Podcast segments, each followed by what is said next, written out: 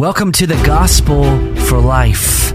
We have four Treasure Valley pastors committed to showing that the gospel is not just for that religious part of your life, but rather it's for all of life.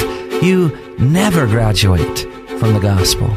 I'm Josh Bales, pastor of the Well Church, here with Russell Herman, pastor at Cloverdale United Reformed Church, Phil Moran, pastor at Christ Presbyterian Church, and Jonathan Van Hugen, pastor at Dayspring United Reformed Church. Now, if you'd like to find out more about us or catch past broadcasts or get information about our annual conference, you can find us at reformationboise.com.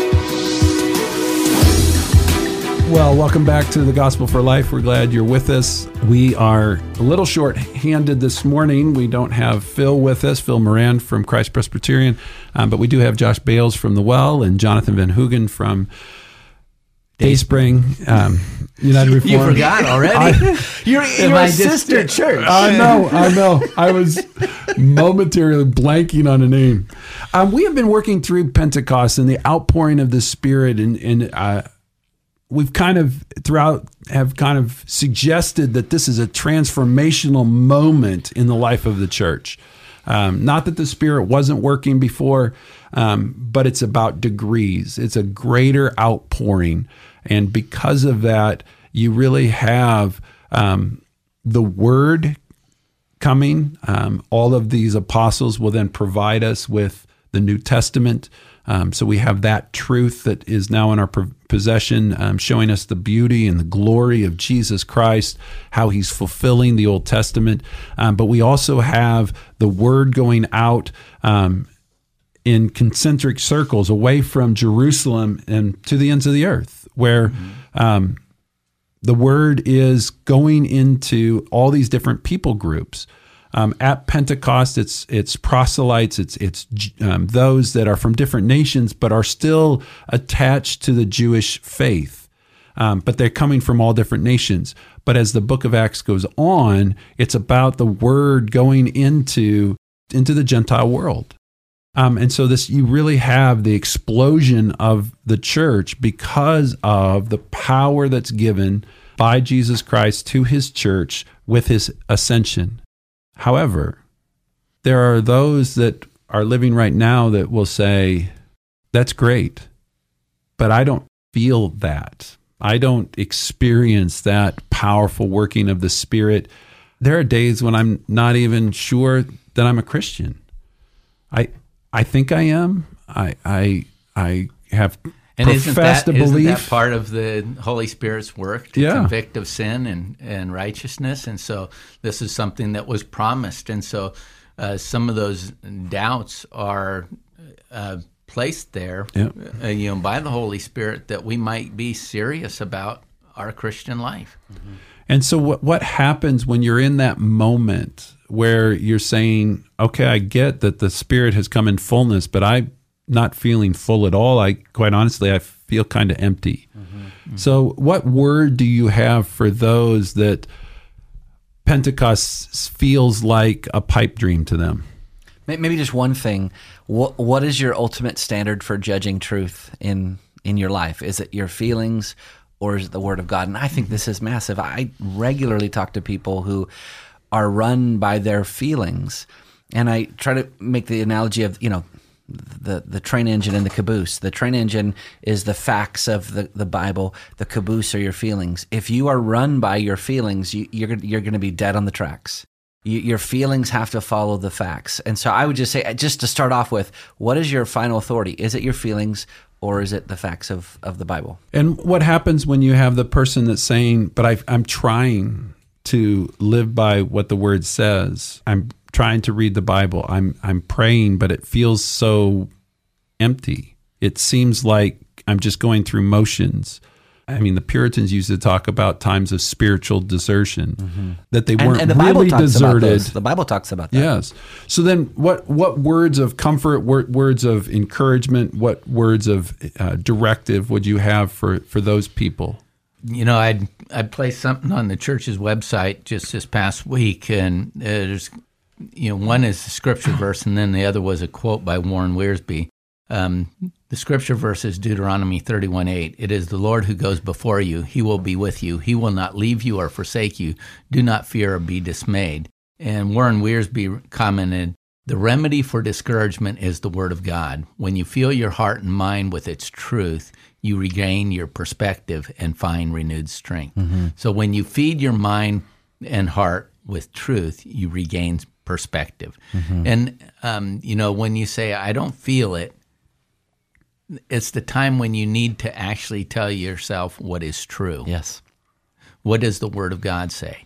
The Word of God tells you that He will never leave you nor forsake you. This is the promise. This was the promise of uh, Jesus' ascension and sending forth of the Holy Spirit, that he, no longer would Jesus be limited to um, physical body in this world, but He would pour out His Spirit and, and His Spirit, you know, which, you know, I mean, is. Um, you know everywhere present. Mm-hmm. and so there will be no place you can go. And and even david knew this you know some yeah. um, you know where shall where shall i go? Yeah. where should i go outside of your spirit? Yeah. i mean the old testament knew this as well. Yeah. But we need to know that ourselves. Yeah and i would just add to that you know we've been going through the book of acts. Helpfully the the book of acts doesn't end with oh and then and then 3000 souls were converted that day you know, it goes further. It then continues by saying, and they, those converts, devoted themselves to the apostles' teaching and the fellowship, to the breaking of bread and prayers. This is what we call in the, you know, Reformed tradition that the, the means of, of grace. Those those ways in which we find we find right. the working of the Holy Spirit. So so so uh, corporately, we're coming together on the Lord's Day. Uh, we're, we're hearing the Word of God. We're praying the Word of God. We're singing the Word of God. Uh, mm. We're tasting the Word of God in, in sacrament. Uh, those are the ordinary means of grace. And I think a lot of people think that, well, that's not very. Um, exciting. Give give me a better prescription to fix my spiritual despond, depon, despondency. Thank you. Thank you. or desertion. Um, th- then just this, really? I mean, that's what you're going to tell me is just use the ordinary means of grace to, to help me in, in my depression or anxiety. And I, I think one of the key thoughts in 42 through 47 of Acts chapter 2 is the thought of together. Mm-hmm. That the fellowship, that they were together, that they were breaking bread to, you know, with one another, there's a sense that they were not isolated. Mm-hmm. And I think so many people underestimate the the power of the body. The collective body, um, for the encouragement of of the soul. Well, you think about the prophet uh, Elijah after he had this wonderful, um, you know, experience, you know, where the prophets of Baal and, and Elijah, and fire comes down and consumes the altar, and he's vindicated in believing in the one true God. Then he runs off and says, "It's only me," and that and. Um, you know, the Lord has to remind him of the numbers that haven't bowed their knee to Baal. Yeah. He has to remind them of that fellowship that he has with others. Mm-hmm. And as you say, this is a this is a means of grace, the gathering together, to hearing God's word, breaking bread together, yeah. the the the prayers, the united prayers of one another. These are the things that will build us up. Yeah. Yeah. I'm going to I'm going to make a strong statement, but I believe it's true that the greatest time you need to be in church is when you don't feel like it. Yes. And we have a tendency to say, uh, I don't feel like going to church, so I'm not going to. Or this has happened, so I don't want to be there. Um, those are the exact moments when you need to be there because what you th- need is you need the church to be praying over you, praying for you. When you feel like your prayers aren't going beyond the ceiling, then then then then join with the prayers of the church. Have the church sing over you. Mm-hmm. I mean, I think this is what Colossians is saying that we sing not just for another. the yeah we don't just sing to god we're singing for one another so we're singing mm-hmm. truth to one another Amen.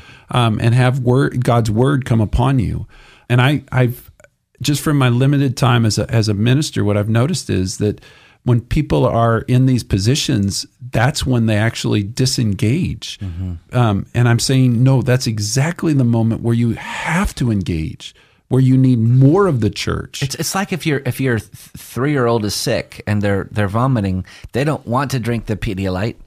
Um, but what do you do as a good parent? You continue to give it to them because that's what you, they they they need to get healthy. That's, that's no different in our spiritual life. Mm-hmm. We, we need those very things that at that moment our flesh is is repulsed against. But that's the very thing that will that will pull us out.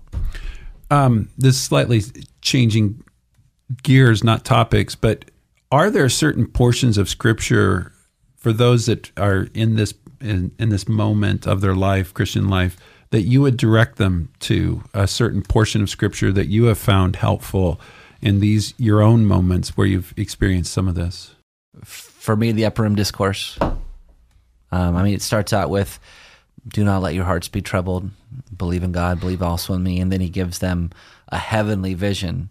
I, I think one of the things that uh, we we fail to see is how powerful a vision of glory in heaven works on our souls. I know that in my darkest moments, when I fix my eyes on eternal things, uh, future glory of of the saints in heaven, of the angels worshiping uh, before God, those things have an immense ability to lift me up no matter what I'm facing.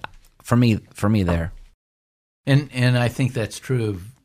You can go to a number of different um, of the different epistles and find uh, you know, s- something to buoy yourself. If you listen, if you're reading Philippians, you know, you're reading about joy. And he talks about having this mind in you, which was also in Christ Jesus. Mm-hmm. There, you know, we can turn to the Psalms, and the Psalms mm-hmm. will uh, obviously, you know, you're reading about. That was the right answer, wasn't it? This the, the Psalms. Psalms. The Psalms are the Psalms are talking about all of right our emotions. You can't go wrong there. You know, I mean, right. uh, just read a read a psalm. It's going to touch upon something that you've experienced. I Sorry, I'm, even, I'm, jabbing at him. I'm not jabbing it. Yeah, this is this is not right. These young, this is not young, even young bucks nowadays. Um, I was actually even thinking of of the second half, or not really half, but Isaiah 40 forward um, is sometimes referred to the book of comfort. Um, and I think it's it's helpful because it's being spoken to a people that are in exile. Um, and in their exile, Isaiah is coming and saying, Don't despair. You can continue to be a people of hope because, and in, and in some ways, it's like the upper room discourse. Mm-hmm. So, nice save. What's that? Oh, I said nice, nice save. save. Trying to save you? yeah. yeah. Saved us. Well, you're asking the question, so you knew the answer. No. I, I don't. That's the problem. Are there books that you have found especially helpful?